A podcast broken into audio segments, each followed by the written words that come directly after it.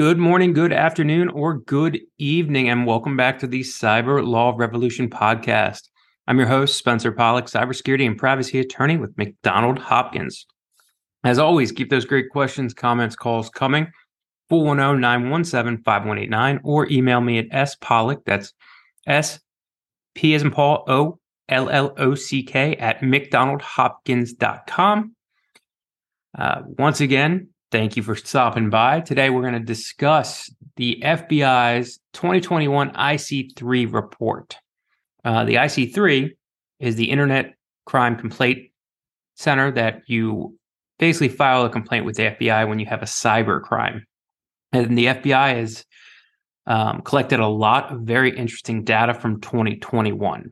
So let's dive into some of the more interesting parts. First, they've calculated that solely on the complaints they've received. So I don't think this is probably the whole number. There was 7 billion in losses from cyber crimes. 7 billion. Pretty massive number. And that's the only ones that are reported. God knows what the actual number is for the ones that are not going reported to the FBI. They received approximately 2,300 complaints daily, which is a ton. When looking at the losses by states, California had the most states had the most complaints filed by a very wide margin and experienced close to 1.2 billion in losses.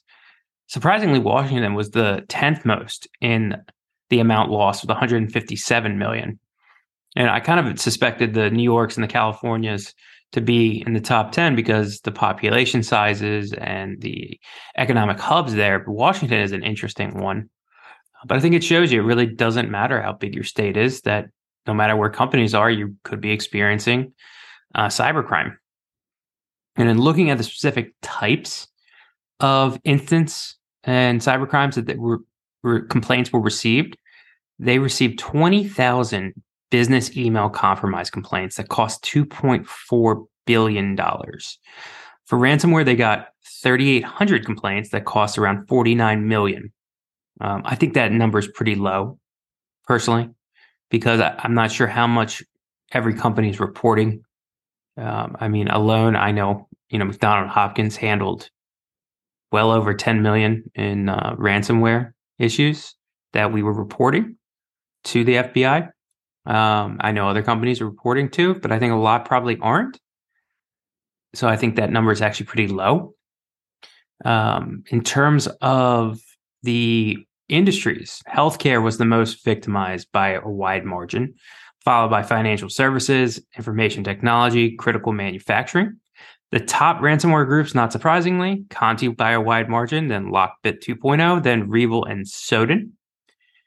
Um, we saw that phishing attacks jumped close to 100,000 more year to year.